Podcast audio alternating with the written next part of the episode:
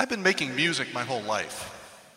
I started learning piano when I was six years old, followed by guitar and oboe.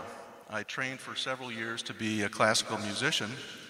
I played in a bluegrass band, a few rock and roll bands, and I have sung for worship here and at other Unitarian Universalist churches.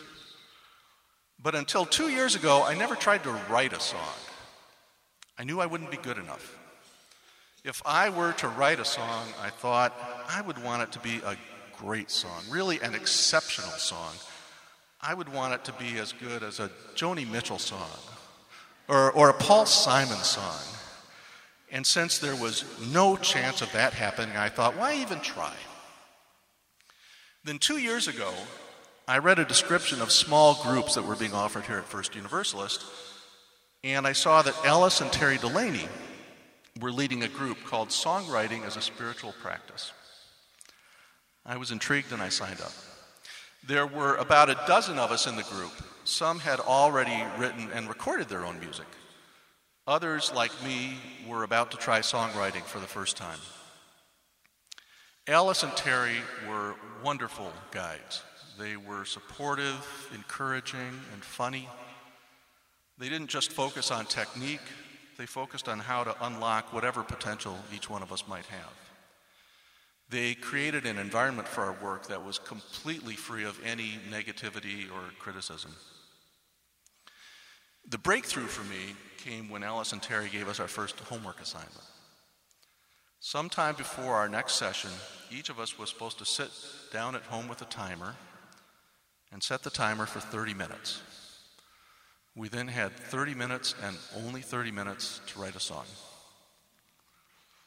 We didn't have to perform the song for anybody.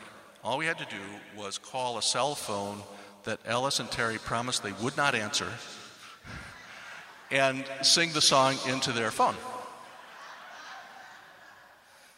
And the next time we got together, they said they would pay $10 to each person who had completed the assignment.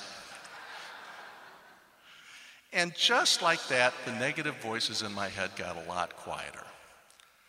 I didn't feel the same fear of failure because nobody could write an exceptional song in 30 minutes, not even Joni Mitchell or Paul Simon. The expectation was so intentionally low that I thought I'll give it a try.